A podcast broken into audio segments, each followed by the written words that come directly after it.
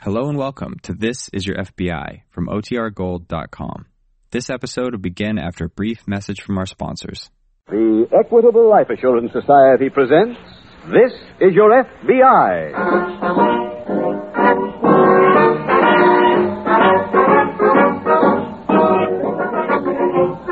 This is Your FBI, the official broadcast from the files of the Federal Bureau of Investigation, presented as a public service by the Equitable Life Assurance Society of the United States and the Equitable Society's representative in your community.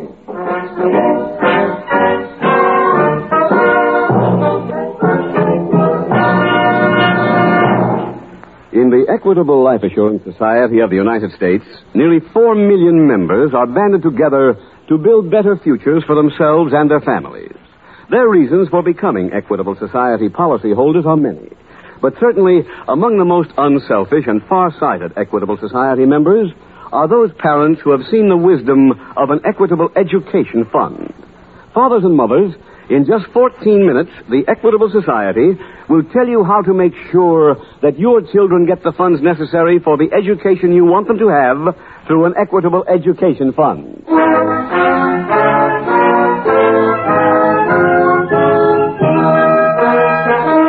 Tonight's FBI file The Innocent Fugitive.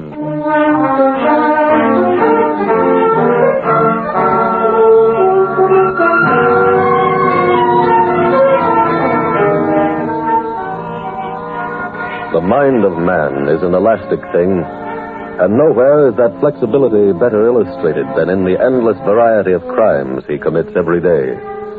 In every 24 hour period, there are more than 4,000 major crimes committed somewhere in these United States. Those crimes range from armed robbery to murder. Some of those crimes are comparatively new, but murder, the deliberate killing of a human being with malice aforethought, is as old as the history of the world. In fact, one of the most despicable characters in America's current legion of criminals is a throwback to the very earliest days of recorded time. In that era, rulers hired their soldiers, soldiers who were available to the nation which paid them best. They were called mercenaries. Today, their 20th century criminal counterpart is likewise a member of no organization. He, too, is available to the highest bidder. His job is to murder for money.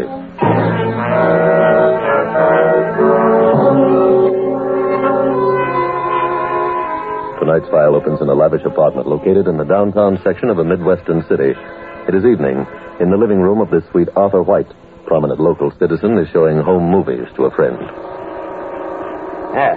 Hey, see that, Ed? That's the lake where we went fishing. You catch anything? you just keep your eye on the screen and you'll see. Yeah, how about another drink, Ed? no, thanks. Ah, there's the boat we used. You see it? Yeah, it's a beauty. Huh? Is that you? Huh? Oh, no, no, no, no. That fellow was my guide. Oh.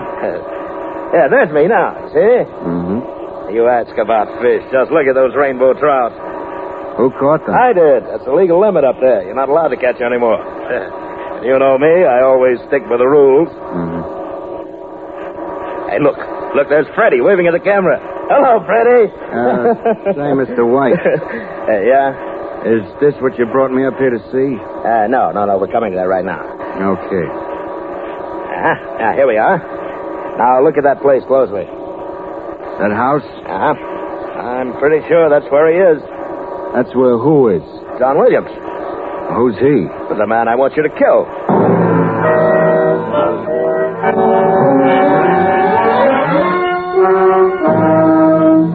The next morning at the local FBI field office, Special Agent Jim Taylor is approaching the desk of Agent Glenn Peters.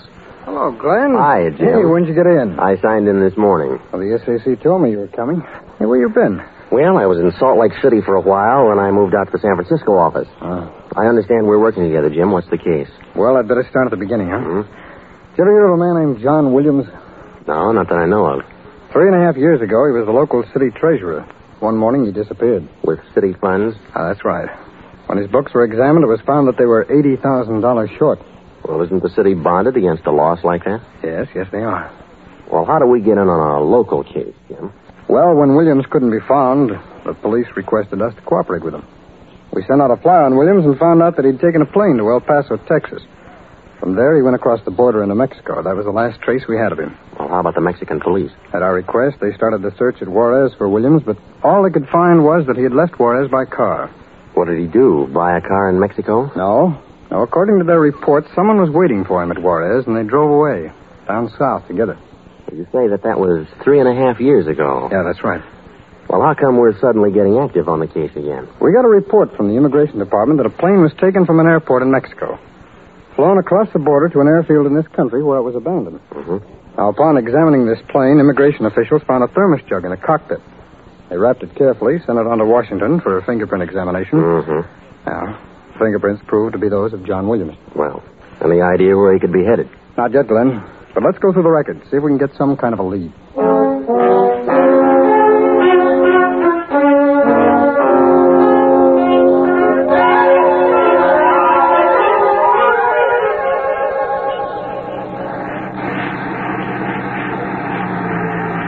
Easy, Ed. This is the place. Okay. Yeah, stop right here. Eh, looks like we'll have to run for it. Yeah. Okay, here we go. Ah. Haven't done this in years. Got spoiled in the city. Too many comforts. I'll still take them. You're not much of a country boy, are you, Ed? Ah, you know, when I was a kid, Ed, nights like this, we'd stay out for hours, just feeling that soft summer rain beat. Yes? Hello, Betty. What? It's me, Arthur White. Oh, oh, of course. Hello, Arthur. I, I didn't know who it was standing there in the dark. Come in. Thank you, thank you. You mind if my chauffeur comes in, too? Of course not. Thank you. Go ahead, Ed. Uh, yes, sir. I hope you don't mind this intrusion, Betty. Why, Arthur? I was you... on my way to the lake to do some fishing when this storm came up, so I said to Edward here, I've got a good friend in the neighborhood. Maybe we can impose on her for an hour or so until it stops raining. It's no imposition. You know that, Arthur. and take off that coat. It's soaking wet. Well, I guess maybe I should have that. I've got a dry one in my bag in the car. Edward, uh, w- would you get it for me, please? Yes, sir. Here, let me have your coat. All right. There we are. I'll just put it right over here. Uh, There. Ah. Betty, this place looks lovely. Thank you. You know, I envy you this country life. I do enjoy it. You heard from John recently? Well, not for a couple of months. Well, that's a fine way for a man to treat his sister. Well, he never writes very much. How about you? Do you write him often? I try to write about once a week. Uh-huh. Uh, send him this the next time you write him. With my regards. Thank you, Arthur. You've certainly been nice to John, giving me money all the time to send him. After all, he was a member of my organization. A good friend, too. You've certainly proven that. when did John write last? Well, just two months ago, on my birthday. Did he say anything about wanting to see you again? No, Anything about coming back to the States? no. Are you sure, Betty? Yes, of course. Look, Arthur, you sit down here and make yourself comfortable. I'll go out and make you some hot tea. Huh? And a couple of sandwiches, maybe, too. fine, Betty, fine.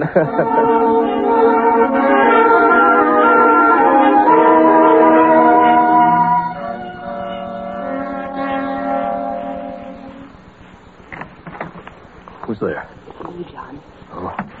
Don't turn on the light. I heard a car pull into the driveway a little while ago. Who's here, Betty? Arthur White. Oh, he must have heard that I came back. He doesn't know that you're here How do you know? because he gave me a hundred dollars to mail to you. Well, that might be one of his tricks. Maybe. What's he doing here? He said he was just passing by when the storm came up. He was on his way to go fishing Well, I don't trust him, Betty. Where is he now? down the hall in the guest room, changing his wet clothes.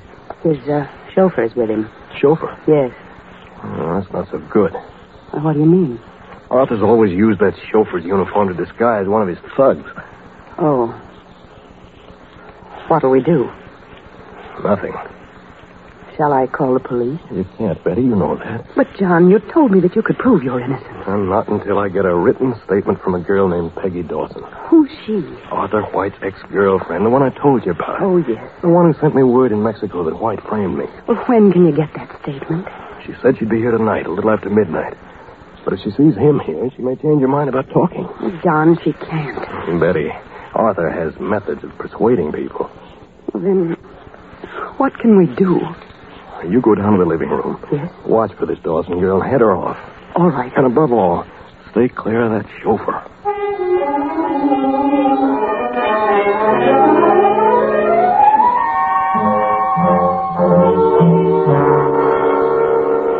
Hey, uh, Jim, I sent out those flyers on John Williams. Oh, thanks, Clem. I'm sorry to say that I don't have much to report. You get anything more from the Mexican police? Yes, uh, the chief called. They're covering every lead, but they still haven't found anything. You know, in going through Williams' record, I, I found he had a sister named Elizabeth. I went over to where she was living at the time of the trial, but she moved without leaving any forwarding address. I see. I did learn, however, that she owned a half interest in a freight warehouse. Here in town? Yeah. So I stopped in there on my way back to the office. How'd you make out? She sold out her interest about a year ago when she got married. Oh, You know, Glenn, if we could find Elizabeth Williams, I'm pretty sure we could find her brother. I'm inclined to agree. Have you sent out any alarm on her? Mm-hmm. You know, one thing bothers me about the records on this case. What's that? When the local police were investigating the original crime, they seemed to have met with some interference. What kind? Arthur White, political boss of this town. He apparently had pressure applied in saying to it that the city's investigation was ended. Well, Jim, how much do you know about this White? Oh, I know a lot of things about him, Glenn. He's mixed up with mobs, Mhm. but he's pretty clever about concealing it. He's been an obstructionist in our path quite a few times, but we've never been able to definitely link him to any of the crimes. Well, that sounds like we'd be doing the taxpayers a real favor if we could prove that Williams came back to this country to see White. You know, that's what I was thinking too, Glenn. I think I'll go over and have a talk with Mr. White.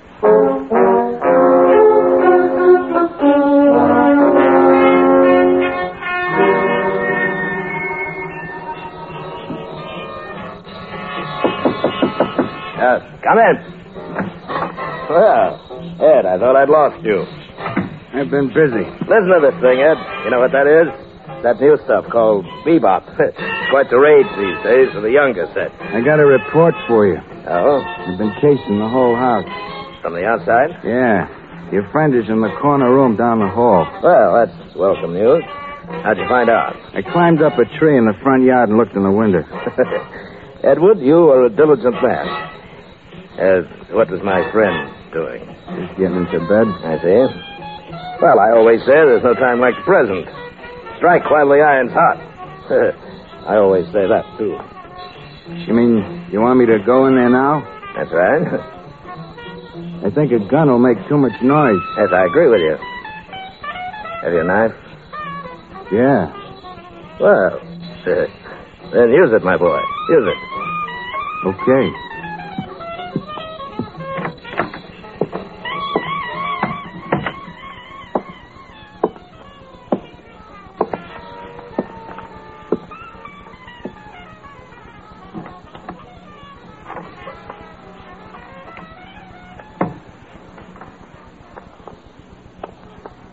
I think you'll find that you've only stabbed my pillow.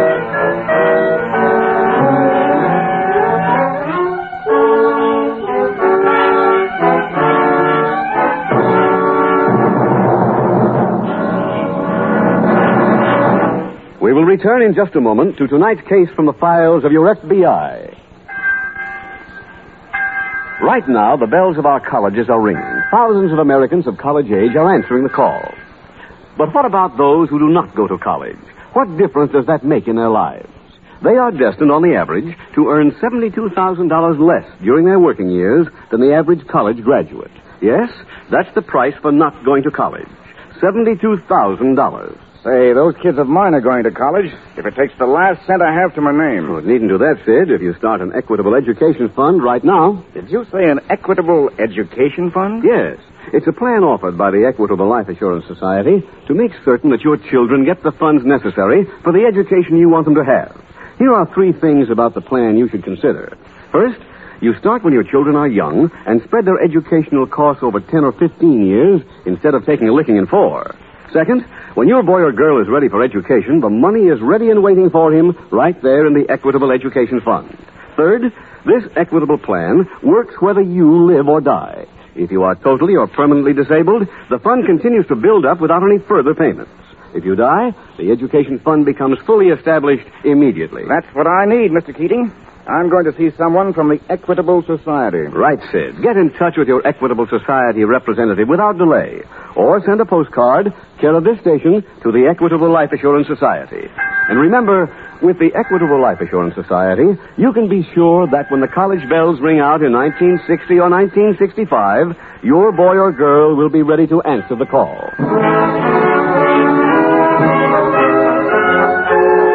And now back to the FBI file The Innocent Fugitive.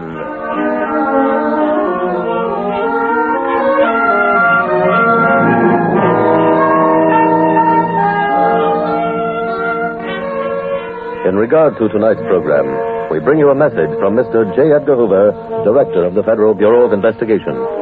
Mr. Hoover says, and I quote, Tonight's case, adapted from the files of your FBI, is not to be regarded as an indictment of our political system. Our country lives by that system and has prospered by it. In the final analysis, our greatest men, Washington, Jefferson, Lincoln, and all such national figures, were in politics. However, there is a sharp line of demarcation between the man in politics working always in the best interests of the citizen and the politician who thinks only about his job. Much of today's crime problem can be traced to the latter. The political hanger on who wants a job as head of a police department for what he can get out of it. The crooked or ignorant vote getter. The legislator who impedes law enforcement for private or political reasons is the type to which I refer. They are enemies of America and of every man in politics. You and I, the citizens of America, must see to it that politics is concerned with principles and careers. That every local government is run by men and women whose honorable intention it is to serve their fellow citizens.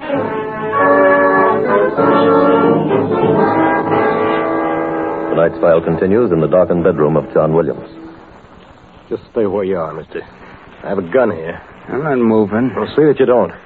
And keep your hands up while I see what other weapons you're carrying. I ain't. I'll find that out myself. Okay. Satisfied? Turn around. Sit on the bed. Okay. Now, first of all, I want you to know one thing. Inasmuch as you came up here to kill me, I haven't any qualms at all about killing you. You understand? Yeah. You can walk out of here alive or be carried out dead. That's up to you. Up to me, how? I want you to go back and tell Arthur White you did your job. Huh? Tell him you killed me. Why?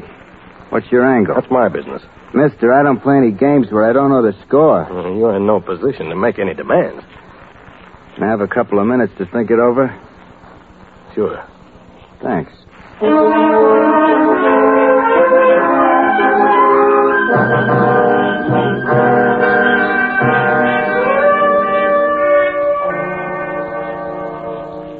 Glenn, Hmm? ready to take a trip? Where to, Jim? Lakeview Hills. Oh, that's right near where Williams landed that plane, isn't it? That's right. What makes you think he's still up there? A couple of things I learned while I was out. What were they? Well, when I left here, I went over to Arthur White's apartment. Was he annoyed at being disturbed this late at night? No, he wasn't there. Well, who'd you talk to? To his houseboy. Oh, When I showed him my credentials, he told me that White and another man had gone to visit someone about an hour ago. pretty late at night to be visiting, isn't it? Yeah, that's what I thought. He also described the other man, and from the description, it's Ed Franklin. Ed Franklin. Mm-hmm. Well, I thought he was in jail for the murder of a policeman a few years ago. Well, it seems that Mr. Franklin has friends. He's been paroled. Jim, what do you have to do around here to be ineligible for parole? Sure, I don't know. Oh, the houseboy also told me that Arthur White and Franklin were going to visit this friend at Lakeview Hills. Then he is meeting Williams. Looks that way. Our job now is to get up there and find them together. If we can do that, he'll have a pretty tough time explaining his way out. Yeah, but Jim, Lakeview Hills is a pretty big community. They might be meeting any place up there. Oh, I just received a report on William's sister. She's living in Lakeview Hills. Well, then all we have to do is locate her house. Yeah, but it's not going to be that easy. She married a year ago, and the report didn't uncover her new name. However, let's go up there and see what we can find on the spot.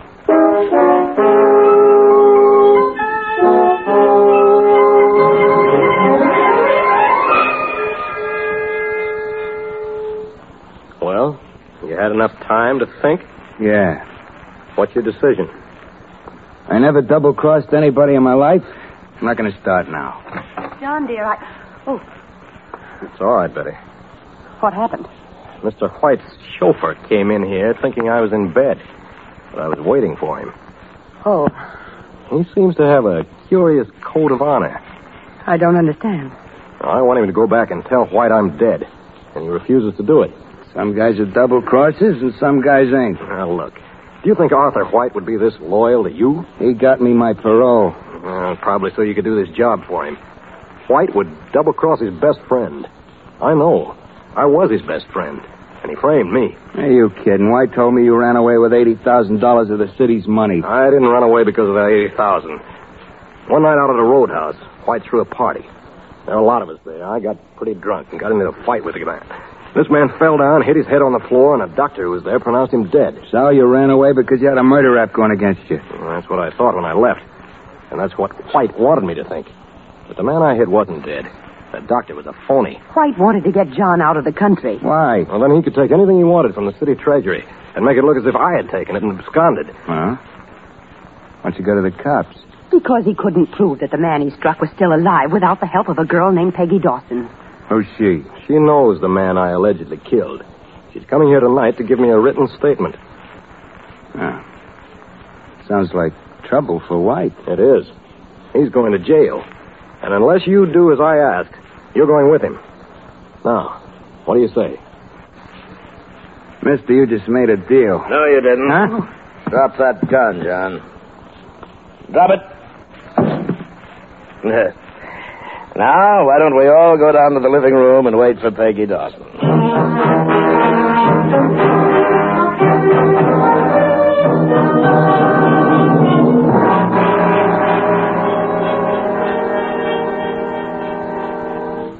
Elaine, I just phoned the office. They've been doing a further check on William's sister. Well, All they got is that she married a man from a place near here called Jamestown. did they get his name? No, no, they couldn't. Well, when were they married? About a year ago in Jamestown. Well, that means we'll have to go over there and search all those marriage licenses that have been issued in the last year. Well, the office called Jamestown. They won't open their license bureau until tomorrow morning. Can we wait that long? I'm afraid not. The meeting between White and Williams will undoubtedly be over by then. Hmm. Then White goes back to town and he's done something again that we can't prove. Well, that means we've got to locate them tonight. That's right. Jim, Lakeview Hills is much too big to start a house-to-house canvass. Yeah, there's no question about that. Even with the help of the local police, we couldn't do it under a couple of days. Yeah, I know. I know. I... Hey, wait a minute. Let's go back to that telephone, Glenn.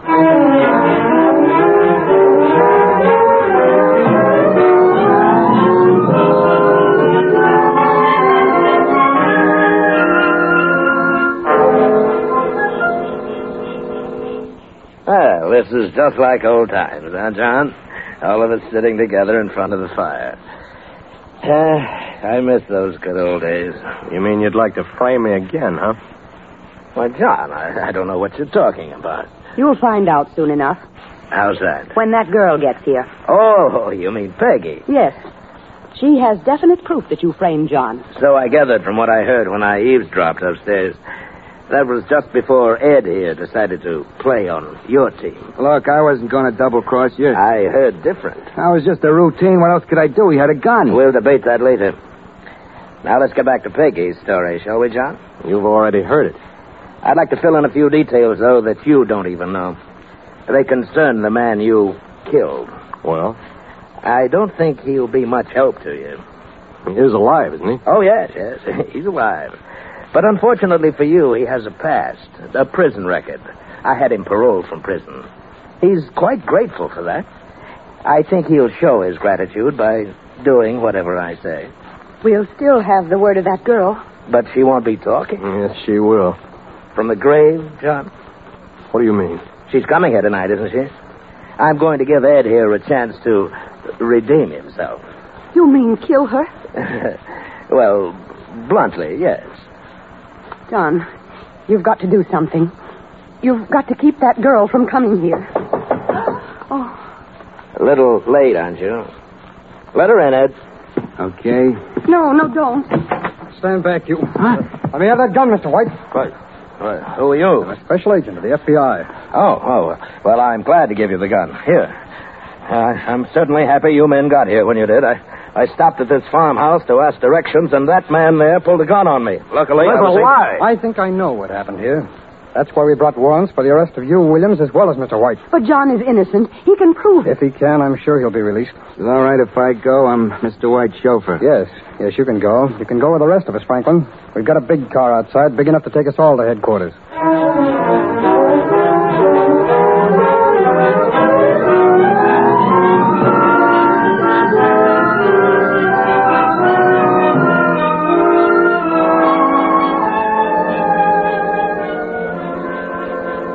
John Williams was cleared of all charges and the city made restitution. Arthur White was turned over to local authorities and sentenced to a long prison term on charges of bribery. Ed Franklin's parole was revoked and he was returned to prison.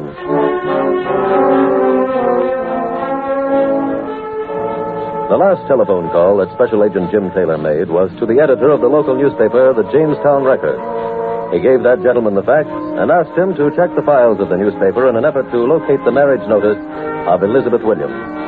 Upon checking, the editor found that Miss Williams had married a man named Martin Leroy and that she was now a widow.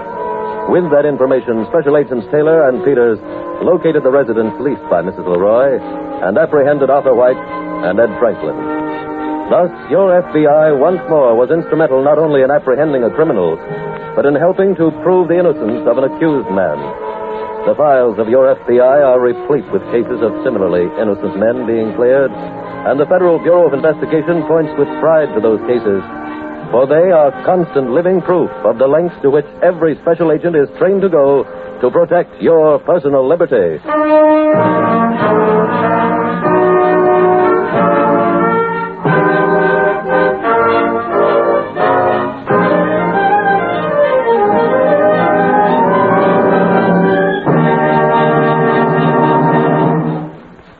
In just a moment, we will tell you about next week's exciting case from the files of your FBI. Now, Sid, I've got just a few seconds to answer your question on the Equitable Education Fund. Uh, Mr. Keating, is there any special amount you have to sign up for when you start one of these funds? No, Sid. The amount is strictly up to you, whatever you feel you can afford. Your Equitable Society representative will work out a plan that's tailor made for your income and the educational requirements for your family. So, why not plan to see him soon? Or send a postcard, care of this station, to the Equitable Life Assurance Society of the United States.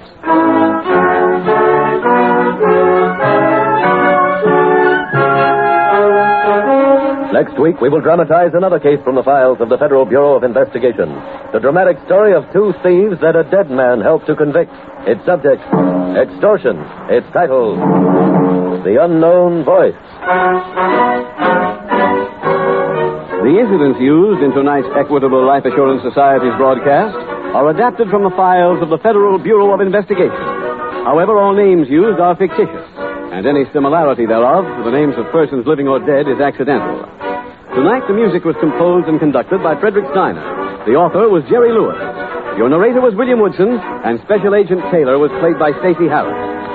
This is Your FBI is a Jerry Devine production. This is Larry Keating speaking for the Equitable Life Assurance Society of the United States and the Equitable Society's representative in your community, and inviting you to tune in again next week at this same time when the Equitable Life Assurance Society will bring you another thrilling story from the files of the Federal Bureau of Investigation The Unknown Voice on This Is Your FBI. This is ABC, the American Broadcasting Company.